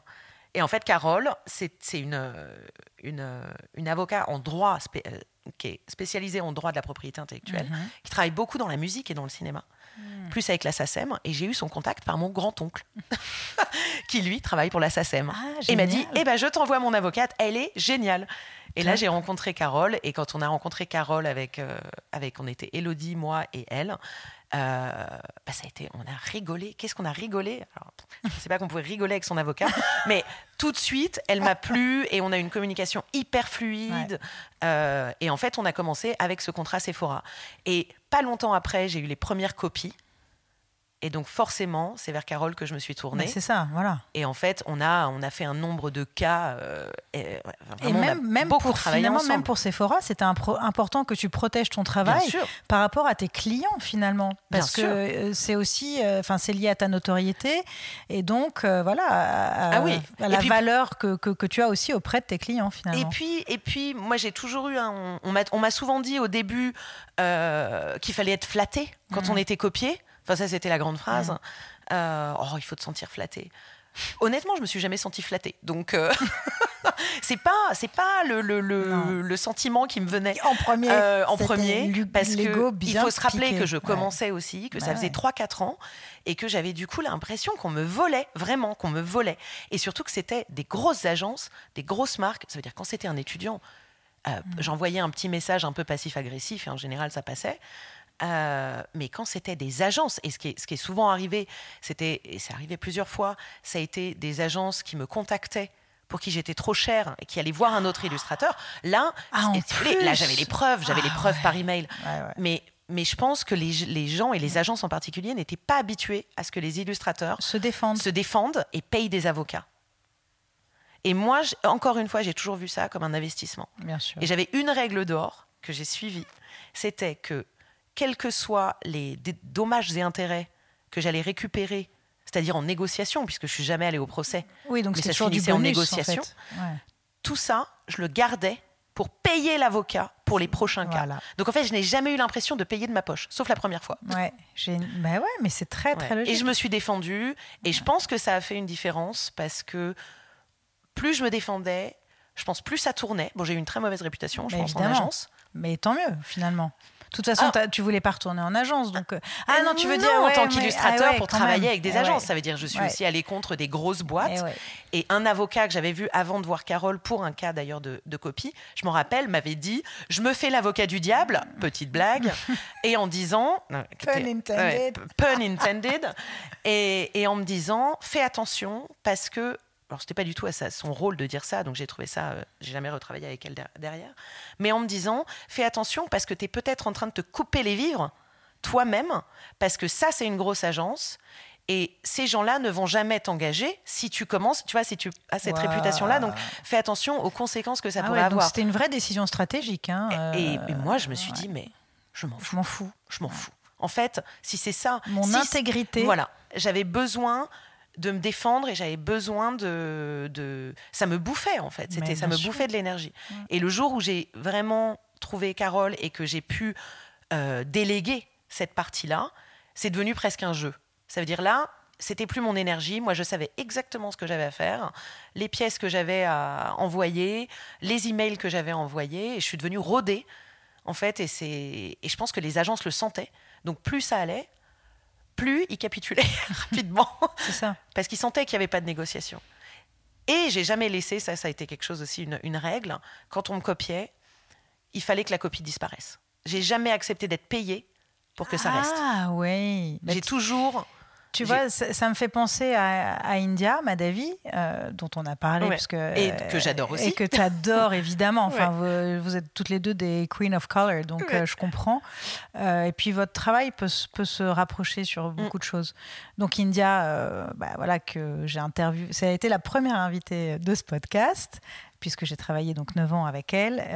Et on a parlé... on a un petit peu parlé de ça, mais je crois que je n'ai même plus abordé cette question dans l'interview. Mais moi qui ai notamment défendu ses intérêts quand je travaillais tu vois, en tant qu'office manager dans son studio, ben, je me souviens que c'était la première... C'est-à-dire que ce n'était pas l'argent, en effet, qui l'intéressait. C'était que les copies n'existent plus. Que exactement. Ça, parce qu'on n'est pas... comme tu viens de le dire, on ne fait pas ça pour l'argent. Si ça paye les frais d'avocat, c'est génial. Mais de toute façon, on ne veut plus que ça vienne ternir l'image. Et tu sais, on emploie toujours ce terme de c'est confusing, c'est confus pour l'œil du public, c'est-à-dire que le public qui peut-être ne connaît, le grand public qui ne connaît peut-être pas, mais va croire que la copie est l'œuvre originale et donc pas vraiment très bien faite. Enfin, c'est vraiment là-dessus, c'est sûr. C'est ça. Et puis même, pour moi, il y avait toujours eu ce principe aussi que par exemple, les agences ou les gros clients, les grandes marques, ils ont du budget pour payer des dommages et intérêts, etc. etc. Donc moi, je me suis toujours dit, si je me fais payer, ça veut dire si je négocie quelque chose, mais que je les laisse utiliser cette illustration, ils savent que c'est un peu comme... ils savent que dans le futur, ils peuvent refaire la même. Exactement. Et si jamais l'illustrateur vient et leur demande, ou si les illustrateurs arrivent, je te file un petit chèque, et c'est pas grave, ni vu ni connu, etc. Non, moi je voulais les deux. Moi je voulais des dédommagements et que ça disparaisse. Et à un moment, je suis arrivée en fait à un moment où en fait j'avais mis assez de côté pour aller au procès. Et donc ça te faisait plus peur. Et donc ça me faisait plus peur. Et je pense que là mon ton a changé et qu'ils le sentaient. Parce qu'en fait, à ce moment-là, je suis devenue encore moins flexible. J'étais là, tu veux pas ?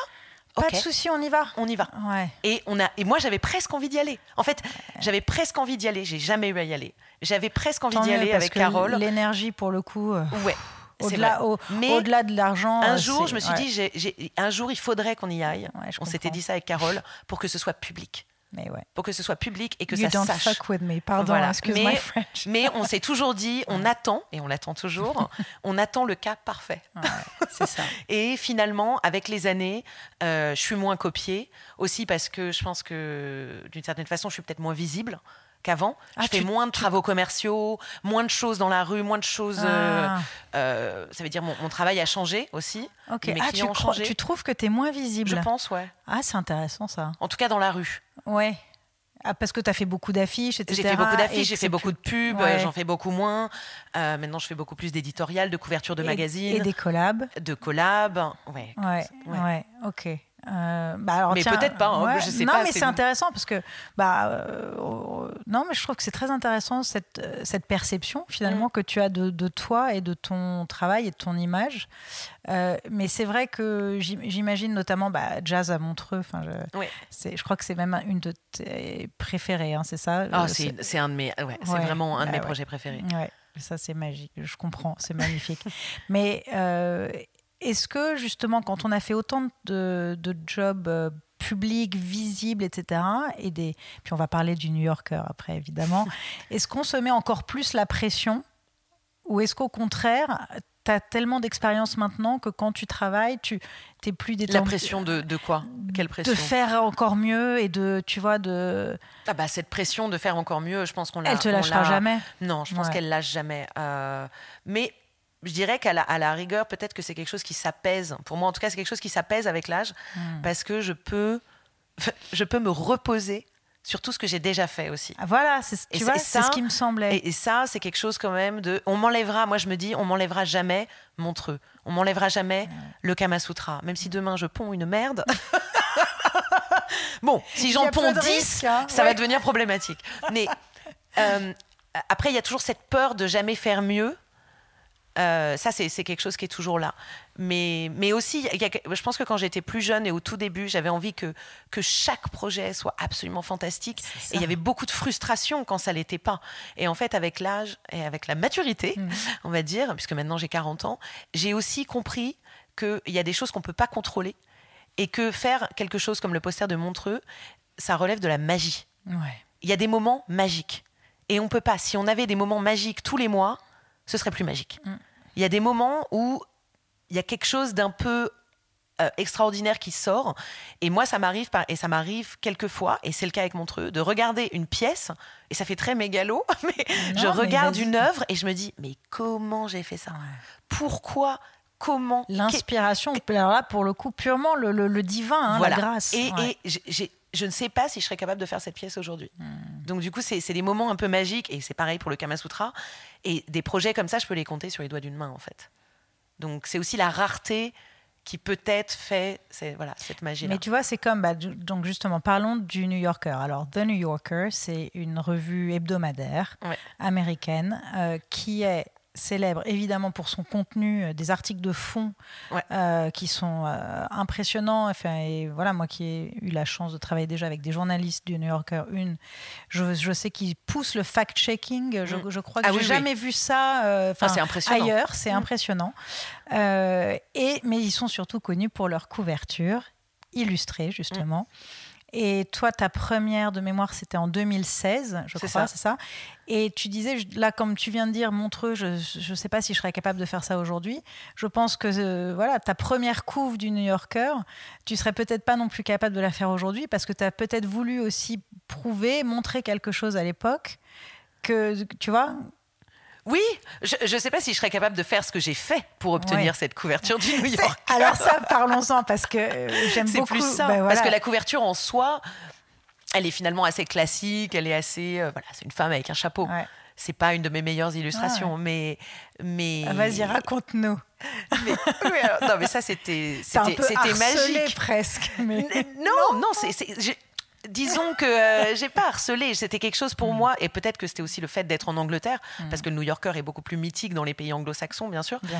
Pour moi, c'était le Graal de l'illustration, c'était le... Mais jamais je pensais que je serais sur la couverture.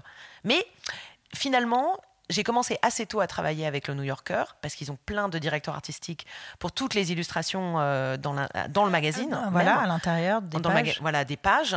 Et en fait, j'ai été contactée assez rapidement, quand j'ai commencé à travailler en tant qu'illustratrice, par des directeurs artistiques du New Yorker qui me demandaient des choses. Donc, c'était déjà incroyable pour moi de travailler pour le New Yorker. Donc, je disais oui à tout. À tout. Ouais. Et j'en ai fait plein. Et à un moment... parce que ça, c'est aussi important. Je travaillais tellement, j'avais tellement de commandes et tellement de commandes commerciales, trop, que j'étais vraiment pas loin du burn-out. À un moment, j'ai vraiment pété un plomb. J'étais vraiment pas loin de péter un plomb. Et c'était d'ailleurs une année vraiment où j'ai beaucoup, beaucoup trop travaillé et où en fait, je n'avais plus le temps physique de faire des choses pour le New Yorker. Pourquoi ? Parce qu'en fait, j'étais à 300% de mes capacités avec des travaux commerciaux et que les travaux d'éditorial, c'est toujours à la dernière minute.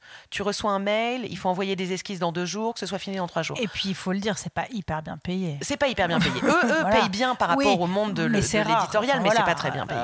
Globalement, et en fait, j'ai passé presque une année sans pouvoir faire, en ayant à dire non de manière consécutive au New Yorker. Et j'étais pas bien dans ma peau, j'étais pas bien dans mon travail, je faisais que de la pub, j'étais frustrée. Et là, j'ai fait un énorme changement en fait. J'ai décidé d'arrêter la pub, complètement. Et de prendre moins de projets en général, et de toujours avoir 20% de libre au cas où le New Yorker tombe. Et ça a été un choix vraiment délibéré, j'en ai parlé avec mon agent, je lui ai dit je ne peux plus dire non au New Yorker, donc il faut... Et l'année d'après, j'ai dit oui à tout. Et plus tu travailles avec eux, plus ça revient. Et ça a mené jusqu'à ce fameux jour où j'ai reçu un email de Françoise Mouly, qui du coup... qui est la directrice artistique en charge des couves. Voilà, couvertures du New Yorker.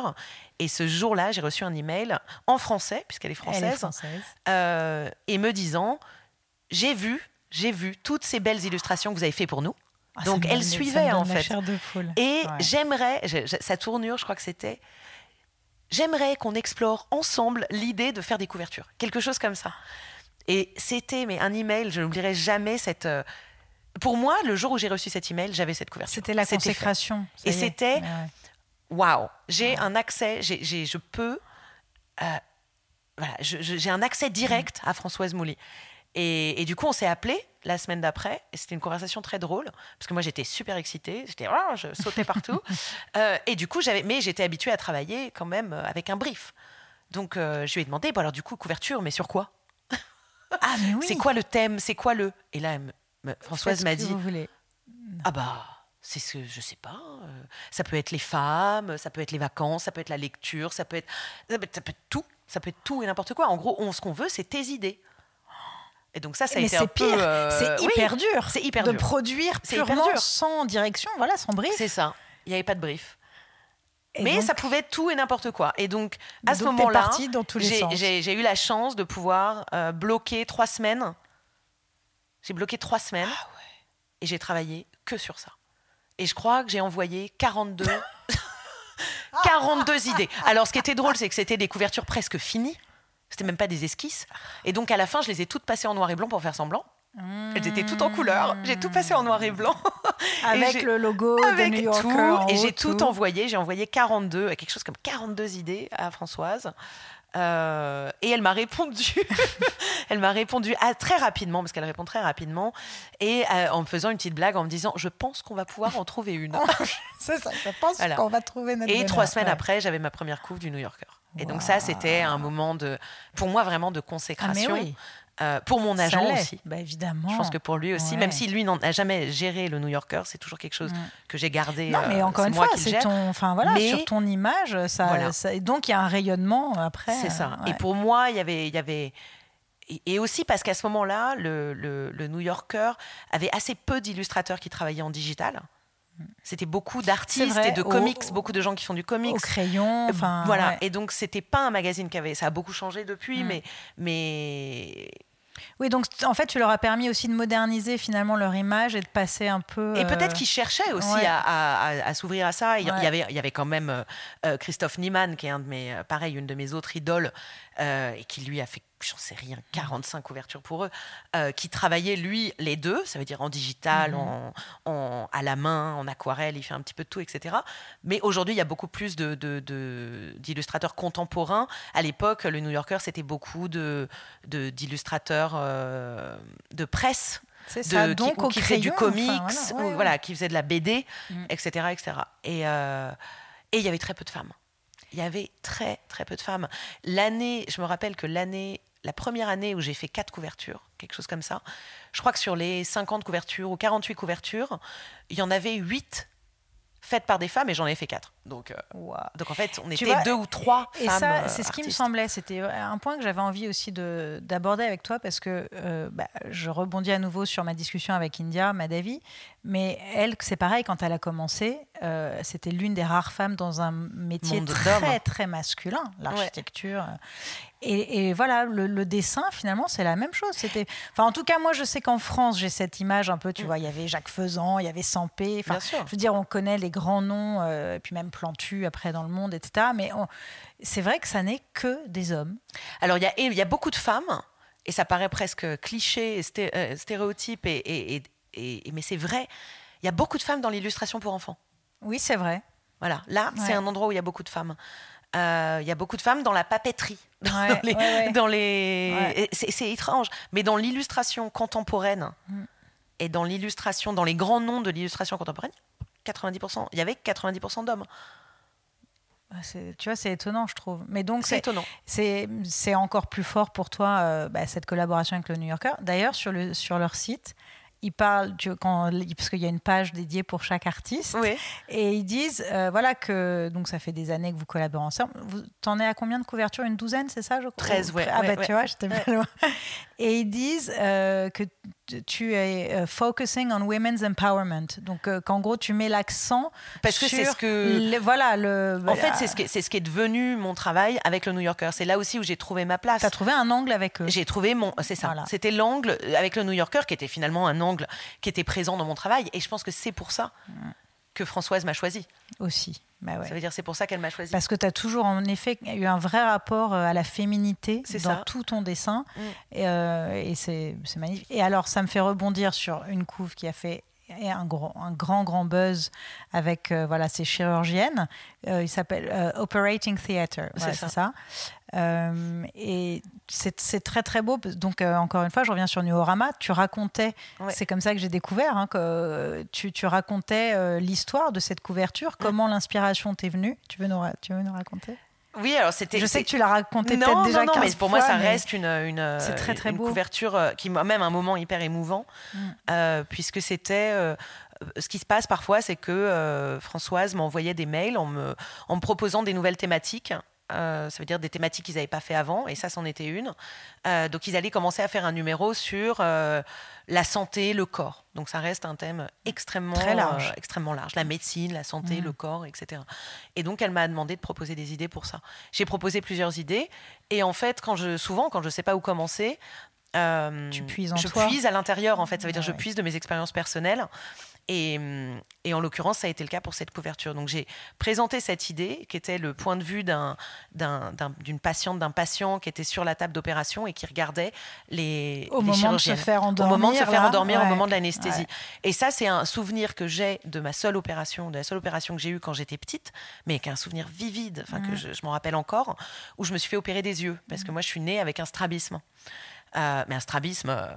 hyper fort. Enfin, tout le monde pensait que je voyais double, j'avais du mal à me faire des amis à l'école, quoi. Et je me suis fait opérer à 6 ans. Et je me suis fait opérer tard parce que mes parents, déjà, trouvaient ça très drôle, mon strabisme, très mignon. En plus, j'avais pas de problème de vue, donc c'était pas vraiment le problème. Et l'idée d'avoir une opération aussi lourde sur un enfant, ça leur faisait peur. Ouais, je comprends, ouais. Et finalement, eux, ça les dérangeait pas, ils le voyaient plus. Et du coup, ils ont décidé ensemble que je me ferais opérer le jour où je le demanderais. Ils attendaient que je le demande, en fait. Et à 6 ans, c'est moi qui ai demandé, en fait. Wow. Parce que socialement, c'était vraiment dur. Ouais, quoi. Ouais. Les gamins se foutaient de ma gueule. Enfin, c'était vraiment à l'école. Ouais, et puis, tout simplement, c'est perturbant quand quelqu'un ne peut pas te regarder dans les yeux. Ouais. Donc, quand je te parle, et d'ailleurs, je l'ai encore un petit peu, le strabisme, les enfants avaient l'impression que je parlais à quelqu'un derrière, donc ils se retournaient tout le temps. Enfin, c'était horrible. Ah, oui. Et c'est une femme chirurgienne qui m'a opérée. Voilà. Et donc, cette couverture, c'était en hommage à cette femme chirurgienne. Donc, c'était un peu avoir cette sensation de voir, puisque c'est la même chirurgienne 4 fois, de voir un peu au moment où on s'endort, de voir la chirurgienne se dédoubler, etc. Mais je n'ai pas pensé au moment où j'ai envoyé cette idée que c'était une couverture... militante, féministe, qui parlait de... Oui, c'était pas ton intention. C'était pas l'intention. Wow. C'était pas l'intention. Moi, et c'est ce que c'est devenu, en fait. Donc cette couverture est devenue virale. Mais tu sais, finalement, je crois que quand ça devient viral, il n'y a justement aucune intention. Ouais. Tu vois, c'est pas prémédité. Ah, je vais faire un truc viral. Ouais. C'est au contraire, ça parle tellement, ça sort avec le cœur, avec l'énergie, l'inspiration. Encore une fois, il y a quelque chose qui sort comme ça et ça devient viral parce que ça parle à tout le monde tellement c'est sincère. C'est ça. Mais en même temps, je pense que Françoise savait que ça allait. Il y avait quelque chose qu'elle savait parce que entre le moment où je lui ai envoyé l'esquisse et le moment où je lui ai envoyé des propositions d'illustration développées, j'avais fait une option où j'avais mis des hommes. Ça veut dire que j'avais mélangé, j'avais mis femmes et hommes. Ah oui. Parce qu'en fait, moi-même, je me suis dit, mais pourquoi je mets 4 femmes ? Bref, et donc du coup, j'avais fait une option. Et c'est elle qui m'a répondu, qui m'a dit, non, c'était très bien. C'était très bien comme c'était. Donc elle avait vu au-delà, je pense, de ce que moi, j'avais dessiné. Elle a cette force aussi. Voilà, et c'est aussi son rôle. Mais je pense pas que personne ne pouvait prévoir que les chirurgiennes dans le monde entier allaient refaire cette couverture en photo. Et que ça allait devenir un mouvement... T'en as reçu des milliers, je crois, c'est ça ? Il y a eu 5000, je crois, plus de 5000 photos du monde entier. C'est génial. On avait des femmes de tous les pays. Et ce que je trouvais encore plus génial pour la petite histoire, c'est que pour faire ces photos, donc, puisque c'était une photo finalement assez facile à reproduire, une composition facile à reproduire, puisqu'il fallait une lampe de bloc opératoire et 4 femmes qui regardaient en bas. Mais du coup, pour ça, il fallait quelqu'un pour prendre la photo d'en bas. Et qui c'était ? C'était un homme.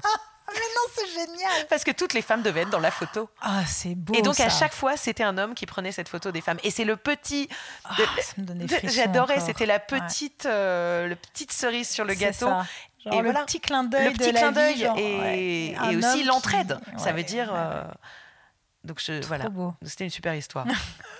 Et c'est une couverture qui a aussi changé la direction de mon travail. Ça veut dire qu'après cette couverture, j'ai aussi commencé à réfléchir à... quelque chose d'un peu plus militant, justement. Et puis aussi à vraiment... aux symboles et à ce que véhiculait l'histoire que véhiculaient mes illustrations. Donc d'une chose que j'avais commencé à faire de manière presque inconsciente, j'y ai mis du sens en fait, et une volonté. Donc il y a des illustrations où moi-même je me dis ah non, si je rajoutais ça donnerait encore plus de force à l'histoire. Et ça tu te l'appliques principalement pour ton travail un peu plus personnel et l'éditorial, pour tout. Donc pour les collabs aussi. Pour tout. Ça veut dire pas pour tous les projets. Mais quand il y a l'opportunité, par exemple, j'ai fait un motif textile pour une marque de maillot de bain pour hommes. Mm-hmm. Bon, bah, c'était carte blanche. J'aurais pu faire n'importe quoi. En l'occurrence, j'ai décidé de faire un motif qui se répète de gens qui s'embrassent. Mm. Donc, c'est une espèce de motif abstrait, mais en fait, quand on regarde de près, c'est que des gens qui s'embrassent. Et c'est des femmes des hommes, des hommes des hommes, des femmes des femmes. C'était volontaire. J'aurais pu faire n'importe quoi. Mais après, en fait, j'ai vraiment eu cette idée j'ai eu cette réalisation. J'ai réalisé qu'une illustration n'était pas seulement une illustration, qu'on pouvait aussi lui donner plus de sens, plus de force, et que je pouvais faire passer mes convictions personnelles, mes opinions, au travers de certaines illustrations. Je ne peux pas faire ça pour tout, mais c'est quelque chose que j'essaye de faire au maximum, en fait. Mmh. Très fort. Et alors, ben justement, j'aimerais qu'on parle un peu de ce travail de collaboration avec des marques. Alors, tu en fais énormément. Surtout cette année. Ah ben voilà, c'est ça. Parce que, alors, moi, j'avais même déjà les Veja, les baskets. Tu les avais ? Mon fils je les avais achetés pour mon fils. D'ailleurs, je les adorais. Enfin, c'est parce que je les avais pas pour moi que je les ai achetés. Hein, mais et puis, alors... Enfin, je crois que je ne peux pas tout citer, c'est impossible. En effet, cette année, il y a beaucoup, beaucoup de choses. Très récemment, les ponchos de pluie avec Rain Kiss, magnifique. En plus, j'aime beaucoup la façon dont tu as raconté, on en parlera juste après d'Instagram et ce canal de diffusion où tu racontes tout le processus créatif et comment tu te tires les cheveux, parfois, pour créer ces patterns, ces motifs qui se répètent, qui est, je pense, le plus gros challenge dans le graphisme, hein, globalement, quand on crée comme ça. Bon. Et jouer avec les espaces négatifs. L'espace négatif, ça c'est l'enfer. Oui.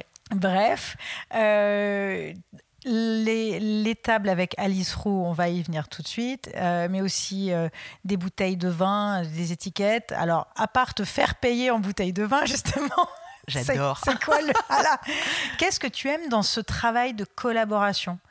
Alors, j'aime m'associer avec des marques ou des gens déjà qui font des beaux produits. Mm. Dire c'est pas quelque chose pour moi, c'est bon, j'ai mon travail commercial pour le compte en banque, donc quand je fais des collaborations, c'est quelque chose je fais des collaborations déjà pour moi-même avoir les choses pour lesquelles je collabore. En fait, c'est ça. Ça veut dire je collabore sur des choses que moi je veux. C'est génial. Donc j'aime cette table, on collabore sur une table pour avoir la table chez moi. J'adore le vin. Par exemple, on m'a proposé énormément de collaborations, que ce soit de bière. Mais j'aime pas la bière. Je n'aime pas la bière, donc je ne vais pas faire de collaboration de bière. Je ne vois pas l'intérêt. Je ne veux pas être payée en bière. Non, après, ça peut être aussi pour des budgets. Enfin, il peut y avoir des budgets associés à ça, etc. Mais pour moi, c'est important que j'aime le produit. Voilà, d'aimer le produit ou que j'aime l'histoire de la marque avec laquelle je vais travailler. Donc, par exemple, Veja, c'était absolument fantastique. Parce que Veja, c'est une marque que j'admire. Éthique, Sébastien, c'est quelqu'un que j'admire, dont j'admire le discours, la franchise. Donc, pour moi, c'est des collaborations qui font sens. Et pour moi, il faut que ces collaborations-là, elles fassent sens. Là, je vais en faire une très sympa, mais je ne peux pas encore dire avec qui, mais bientôt, etc. Donc, il faut que ce soit des marques que j'aime ou des petites marques.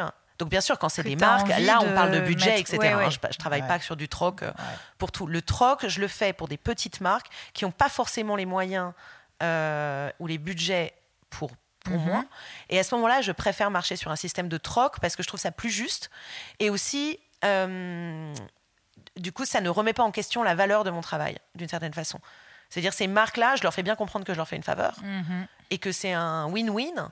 et que j'aime leurs produits et que c'est pour ça que je fais ça. Mais si c'était que pour le budget, je le ferais pas. En fait, je comprends. Parce que le budget serait trop petit. Voilà, le budget serait trop petit. Ouais. Et ça me permet aussi de négocier beaucoup de liberté créative. Et après, il y a les collaborations comme celle d'Alice qui sont complètement différentes, puisque là, c'est une collaboration d'artiste et artiste. Donc ça, c'est très difficile. J'imagine. Et là, en effet, ça se base sur un système d'échange, beaucoup plus, voire sur un système de mécénat, puisque du coup, j'aide aussi avec les frais de production. Je ne m'attends pas à ce qu'elle paye tout, parce que je sais aussi que pour un artiste, voilà, les coûts de production sont hauts, etc. Donc pour moi, en fait, de toute façon, ce qui guide ma vie, il faut être juste. Dans la vie, il faut être juste. Et donc, suivant, je n'applique pas les mêmes règles à une marque qu'à un artiste, qu'à un magazine. Mais c'est comme ça. Mais bien sûr.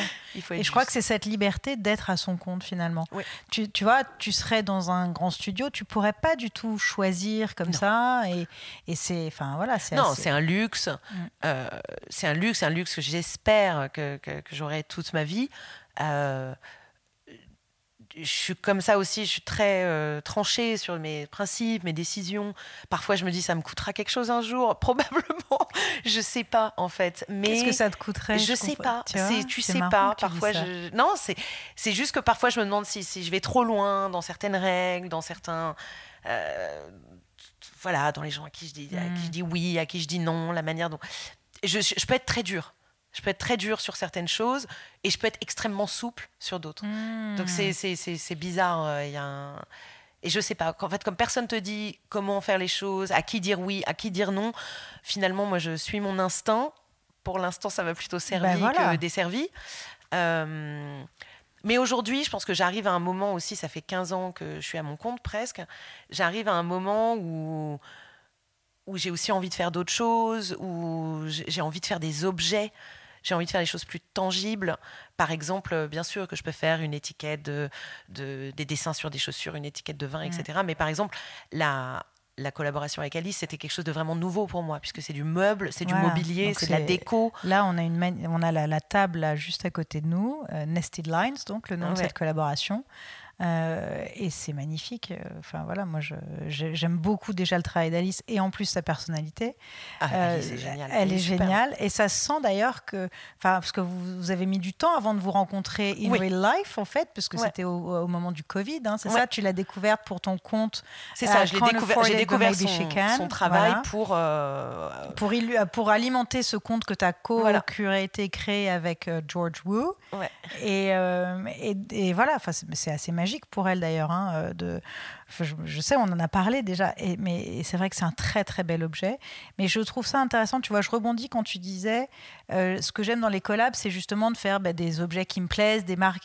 En fait, c'est comme si tu avais besoin peut-être, c'est une question que je me pose, de voir tes dessins prendre plus forme, parce qu'en fait c'est peut-être comme tu travailles que en digital, tu vois, c'est que à part les couvertures, tu vas recevoir les magazines papier, puis t'as des monographies, t'as des livres, t'as quand même pas mal de, mais je pense que c'est peut-être aussi ça finalement, de les voir prendre vie un peu plus concrètement que uniquement sur écran ou sur poster, tu vois, presque en 3D, de gagner en 3D. Oui, et puis aussi parce que j'adore les objets, tu as vu, tu es dans mon appartement, c'est un petit musée d'objets.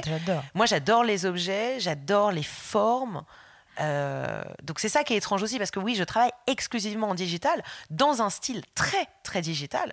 C'est-à-dire, tu fais pas plus digital, c'est ça. Que c'est clean comme un logo. Mais dans la vraie vie, j'aime les choses tactiles, j'aime les choses en 3D.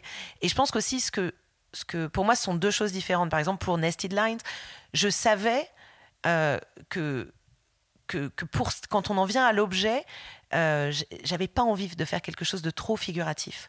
Ça veut dire là, ça fait appel à une autre partie de ma créativité, qui est quelque chose que les clients ne me demandent jamais finalement, mais ou qui est présente, mais qui est pas le principal de mes commissions. C'est la couleur et la forme. Ouais.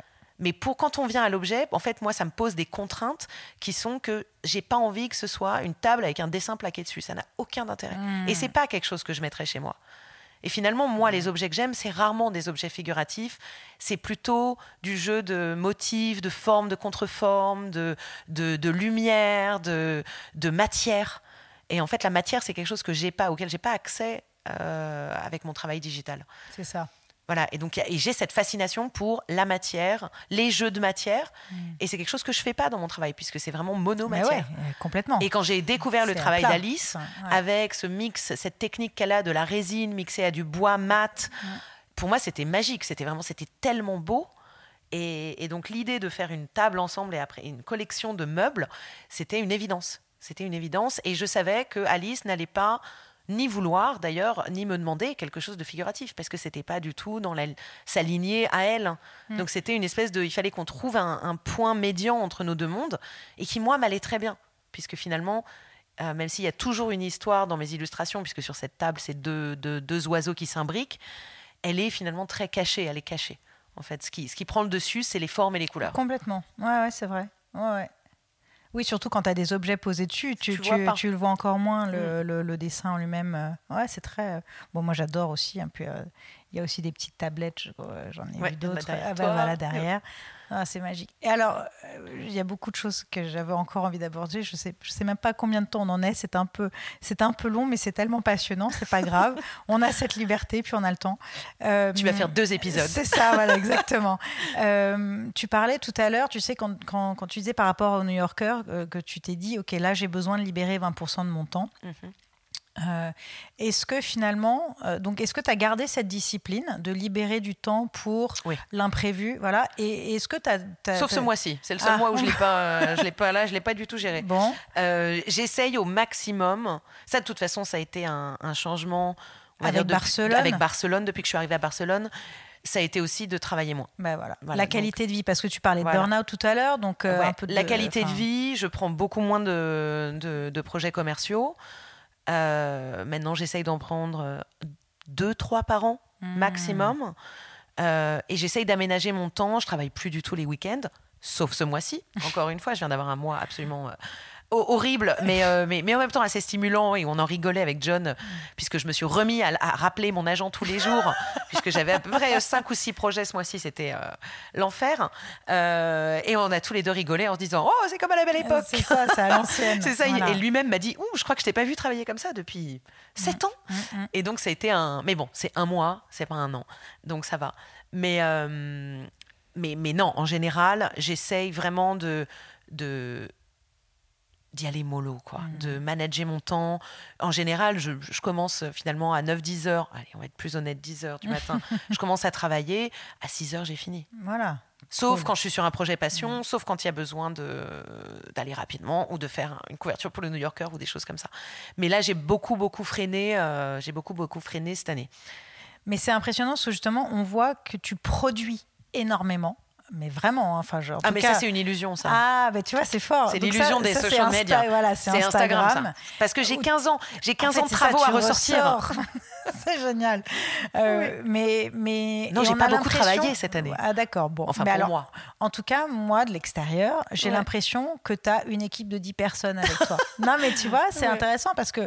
Alors que tu es pratiquement seule. Alors, tu as une assistante. J'ai une assistante pour le shop. Voilà. Mais sinon, tu travailles vraiment seule. Tu n'as pas des stagiaires, etc. Non, enfin, j'ai personne. J'ai jamais eu personne. Et tu vois, enfin, ça, je trouve que c'est un aspect de ton travail. J'ai jamais su déléguer le dessin. Voilà. Okay. En fait, ni le dessin. Ni l'idée. Alors, l'idée, sûrement pas. Voilà, le dessin, non. Les couleurs, non. Et je me suis rendu compte, parce que j'ai essayé à un moment de ma carrière de déléguer ce qu'on appelle le artworking, le cleaning des dessins. Ah oui. Je ne peux pas. Parce que personne n'arrive à ton niveau de précision.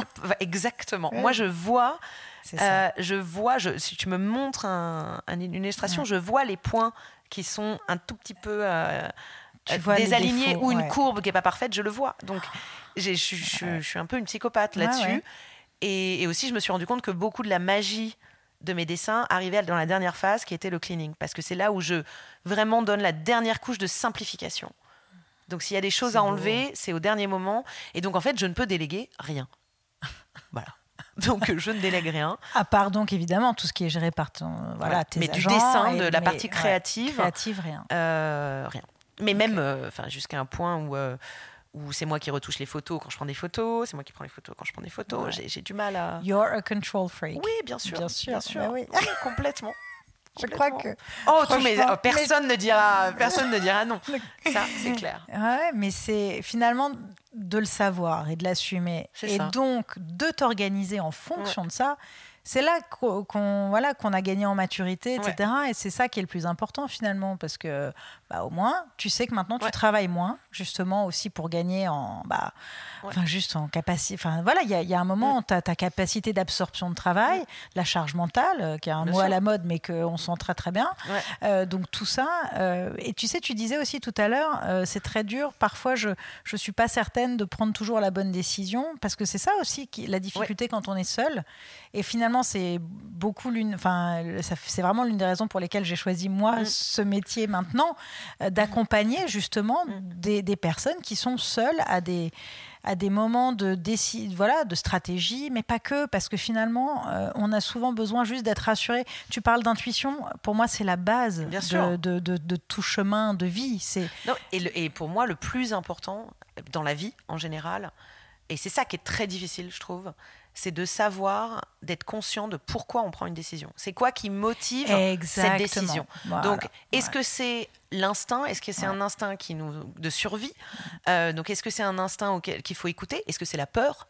Donc, est-ce que c'est la peur de quelque chose ? Ça, c'est jamais une bonne... Et donc, c'est autre réponse qu'il faut apporter. C'est ça, pour, et ça, c'est la pire pour moi.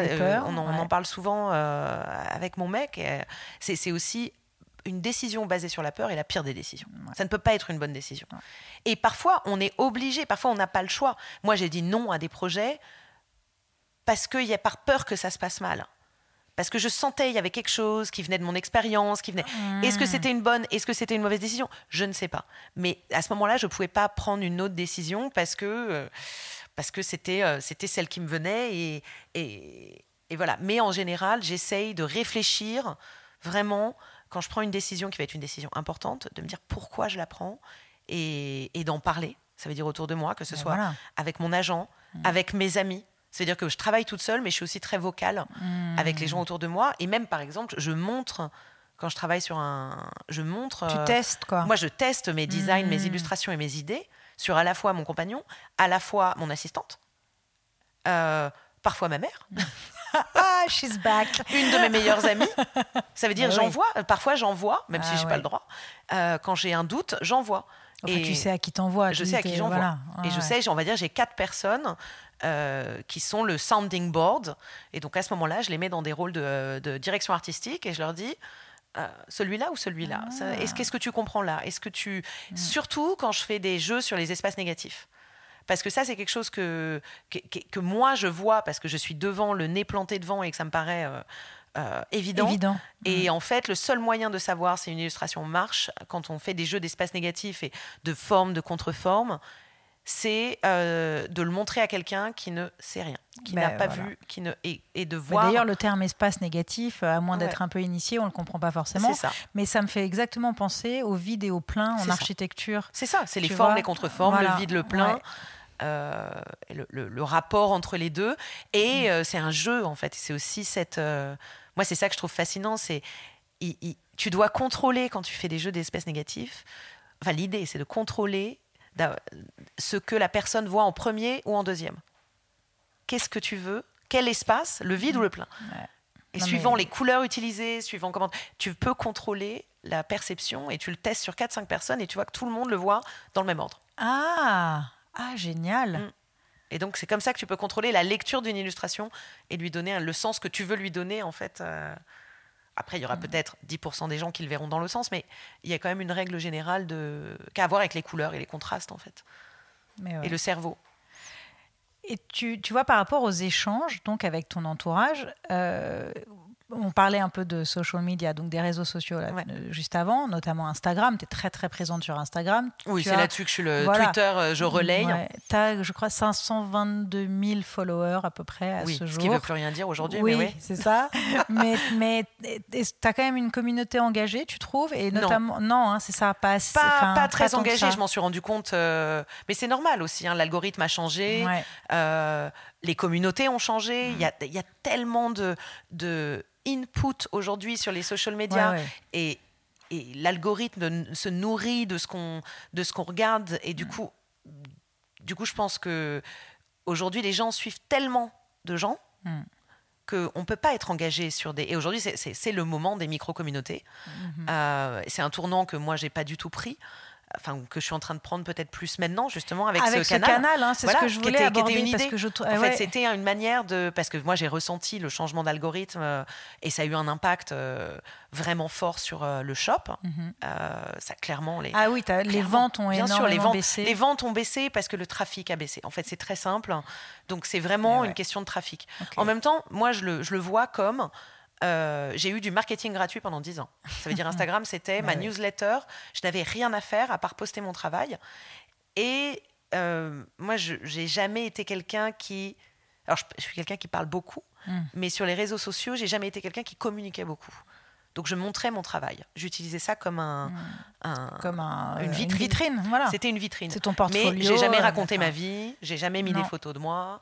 Je n'ai jamais montré. Pas, pour reprendre un terme de un peu... Voilà. Et je sais que c'est quelque chose qui est très favorisé par l'algorithme aujourd'hui, que les artistes sont devenus leur propre marque, en fait. C'est ça.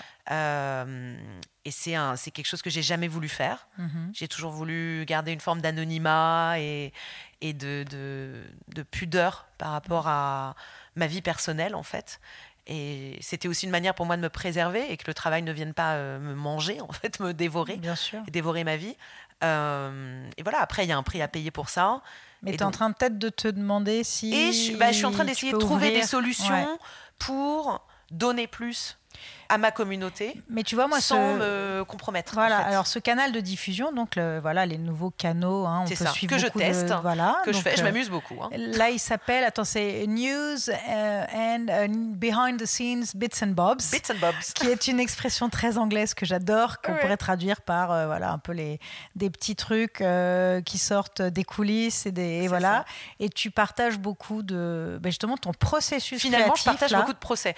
Quand j'ai mis ce titre, je l'ai mis. Process. Ah, process. Joli lapsus, décidément. Tu le veux, ce procès. Donc, le processus créatif. Et... Finalement, c'est devenu ça. C'est quelque chose qui est devenu, pour l'instant, c'est ça, on verra. Mais en fait, je me suis dit, moi, j'ai toujours aimé faire des conférences. Ouais. Ça, j'adore. Parler vraiment à une audience qui est là et partager des choses. Et j'ai aucun problème pour parler des projets, parler des idées. Et finalement, c'est quelque chose que j'ai jamais fait sur les réseaux sociaux. J'ai jamais aimé me mettre en vidéo, faire des vidéos de moi, etc. Pour l'instant, je me suis dit, je pourrais aborder ce canal un peu comme des espèces de toutes petites conférences, des petits moments où je partage. Je partage des idées, des processus de création, je parle des couleurs, je parle de certaines illustrations, de la naissance de certains projets, je montre des propositions, des esquisses. Donc, je sais pas. Alors, c'est bizarre parce que je me parle toute seule, je parle à moi-même. Alors, c'est ça que je voulais te dire. Je parle à moi-même. Moi qui suis plusieurs canaux comme ça, je suis en fait très frustrée et je crois que les influenceurs, entre guillemets, les creators, sont aussi frustrés de ne pas avoir de réponse, quoi. Mais c'est tout le jeu de ce canal. Alors, si on avait des réponses, des emojis, si on avait des réponses, ce serait trop. Ça veut dire ce serait trop intense, quoi. Oui, parce que là, tu donnes un accès direct à 4000 personnes. Oui, c'est ça. Mais j'avoue que, je trouve ça intéressant. Tu vois, il y en a que je suivais et que j'arrêtais de suivre aussi parce qu'il y en avait trop, que j'étais moi-même polluée par ces notifs de. Alors moi, j'écris beaucoup en plus. Alors... Non mais par contre, j'aime bien. J'aime bien regarder tout ce que toi tu publies dans ce canal. Mais je te dis, j'ai arrêté d'en suivre certains parce que ça me parlait plus. Mais c'est là que je trouve que c'est intéressant de vraiment choisir, encore une fois, un angle très précis sur ce canal. Et c'est ce que tu as fait. Ouais. Exactement. Donc, on sait pourquoi on est là et si ça plaît ou pas. Voilà. Alors qu'il y en a d'autres qui n'ont pas forcément toujours... Ou alors que, justement, ce qu'ils partagent ne m'intéresse pas et donc j'ai arrêté. Mais c'est intéressant, finalement. J'ai l'impression que c'est... Instagram a créé ça pour faire quelque chose d'encore plus exclusif, entre guillemets. Enfin, c'est-à-dire que si tu es membre du canal, tu es happy few, tu le choisis. Je veux dire, c'est pas payant, en tout cas pas encore. Peut-être que ça le deviendra. Non, ce qui est payant, c'est les subscriptions. Ouais, c'est ça. Et ça, c'est un format que moi, je trouve intéressant, auquel je pense d'ailleurs. Oui, voilà. Je pense comme, justement. Mais Patreon, un peu. Voilà, c'est ça. Mais plus, moi, je commence par le canal pour tester aussi. Mm-hmm. Je suis en train de réfléchir au système de comment ça, subscription. Subscription, abonnement. D'abonnement. Payant, mais en me disant, que, encore une fois, parce que là, ça devient du travail. Mais voilà, parce que qu'est-ce qu'on produit comme contenu payant? Moi, en fait, je me disais, ça peut être comme des mini-conférences. Ça veut dire vraiment. Okay, voilà, ouais. Ça veut dire parler des projets en live, raconter des choses en live. Il faut vraiment que ce soit... En fait, il faut toujours réfléchir... C'est ça aussi, parce que je pense qu'en tant qu'artiste, en tant que créatif, ou en tant qu'influenceur, pour les influenceurs... Bon, on a tous un ego en se disant voilà, les gens nous suivent, etc. Mais c'est plus aussi simple que ça aujourd'hui. Aujourd'hui, il faut aussi réfléchir à qu'est-ce que la personne veut en face, qu'est-ce qui est intéressant, comment je donne de la valeur ajoutée. En fait, comment c'est de la valeur ajoutée, c'est pour moi, si on fait payer quelqu'un, il faut qu'il y ait une valeur ajoutée, il faut vraiment qu'il y ait un intérêt. Et du coup, par exemple, moi, tout ce système d'abonnement, aujourd'hui, je le pense en me disant, ça peut marcher avec finalement un prix assez bas pour que ce soit accessible, par exemple, pour les étudiants, et faire quelque chose de vraiment axé jeunes designers ou étudiants, et de faire quelque chose de vraiment où je vais encore plus en profondeur sur comment trouver des idées, comment raconter des histoires, comment utiliser des couleurs. Mais il faut que ce soit payant parce que ça devient un travail. Et donc, si ça devient un travail... ça veut dire passer du temps dessus. Et puis, je pense pour la valeur perçue aussi. Bien sûr. Pas que la valeur ajoutée, mais c'est-à-dire que si c'est gratuit, c'est la même. Enfin, c'est comme tout le reste, donc ça a moins de valeur. C'est ça. Tu vois. Et puis, c'est donner de la confiture. C'est ça. Mais après, il faut aussi réfléchir à ça, c'est-à-dire est-ce que j'ai envie de passer mon temps à faire ça. Ouais, en plus. Tu vois, est-ce que j'ai en fait, au fond, moi, ce que j'aime, c'est faire 4-5 conférences par an. Là, j'y donne toute mon énergie. Mais en fait, moi, ce que je veux, c'est dessiner. Mais qu'est-ce qui te plaît dans les conférences ? La transmission, évidemment. Mais parce que c'est vrai que tu es très à l'aise. Ah, j'adore. Ce qui me plaît, déjà, c'est que moi-même, ça me permet de prendre du recul. C'est ça, de faire un peu un bilan à chaque fois. De faire un bilan, de prendre du recul par rapport à mon travail, de voir les connexions invisibles. Parce qu'en fait, la seule façon de voir les connexions invisibles, c'est de regarder dans le rétroviseur. On ne peut pas les voir en avance. Bien sûr. Donc finalement, il y a ça. Et quand je fais des conférences, moi, ce qui m'inspire le plus, c'est de voir les autres conférences. Ah, voilà. Ah oui, c'est donc de m'inspirer des autres. Oui, tu es toujours un peu invité avec d'autres personnes. C'est toujours avec d'autres personnes. C'est toujours des conférences à l'international, avec 10-15 intervenants. Donc ça m'a permis de rencontrer des gens exceptionnels, des gens dont j'admire le travail. Donc il y a la conférence et il y a les dîners après la conférence. Il y a toutes les conversations qui vont autour. Pour moi, c'est un moment... ça peut être des moments... Je me suis fait beaucoup d'amis. J'ai des amis que j'ai encore à des conférences et des gens que je vois maintenant quand je vais dans un pays, je revois telle ou telle personne, et pour moi c'est génial, t'as accès à des gens super intéressants, et comme toi aussi parfois, ça veut dire qui passent par les mêmes choses, c'est des gens de confiance, et c'est un cercle assez intimiste. C'est un cercle, c'est intéressant. Et puis vraiment cette idée de transmission et cette idée, et ça m'est arrivé quelquefois de recevoir j'ai même une lettre que j'ai toujours gardée et que je garderai toujours, d'une Française qui m'a juste, je crois que c'était à Barcelone, quand j'ai fait le off, qui m'a glissé une note en papier dans la main et qui est partie.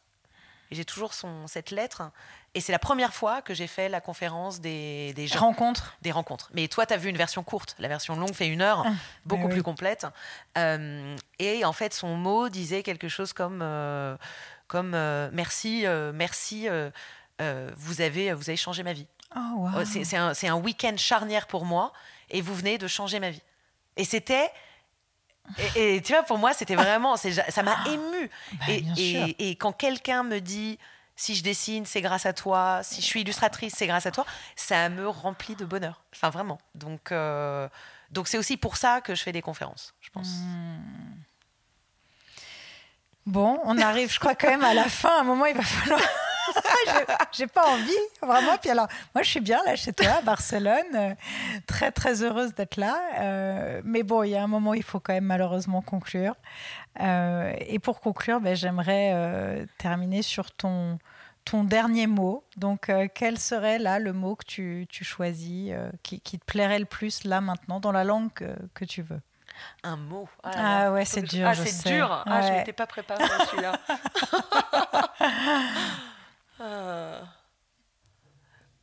Oh, je pense que je vais le... Alors, un mot qui marche, que tu as entendu avant, du coup, mais qui est, moi, qui est important, et je pense qu'il y a un bon mot pour finir aujourd'hui, et c'est pivote. C'est le pivot. Donc, qui marche aussi bien en anglais qu'en français, qui est un mot que tu as entendu aussi à Nuorama, et dont je parle beaucoup. Et c'est vraiment, en fait... pour moi, c'est le mot le plus important de ma carrière. Et c'est cette idée de pivoter constamment, d'être constamment en train de remettre les choses en question, de se remettre en question, d'être bien sûr que là, on va dans la bonne direction. Et donc, plutôt que de prendre des énormes décisions comme celles que j'ai prises le jour où j'ai complètement arrêté la pub, ou voilà, de prendre des décisions violentes d'une certaine façon... je me suis rendu compte que pour moi le plus important c'était ça, de faire des micro-mouvements tout le temps, permanents, pour être sûr que le gouvernail du bateau est dans le bon axe. C'est ton agilité en fait. Voilà, voilà. Et donc pour moi c'est un mot important. Merci beaucoup Malika. Merci Lily. Maintenant on va manger. Se balader et manger. Se balader et manger. Merci.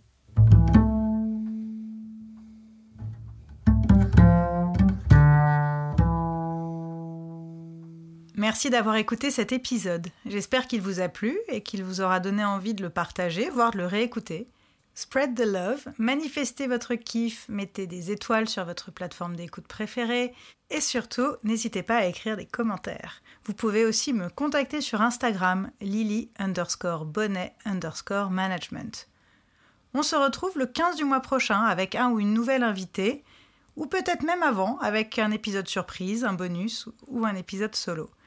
Et d'ici là, n'oubliez pas que everything happens for a reason.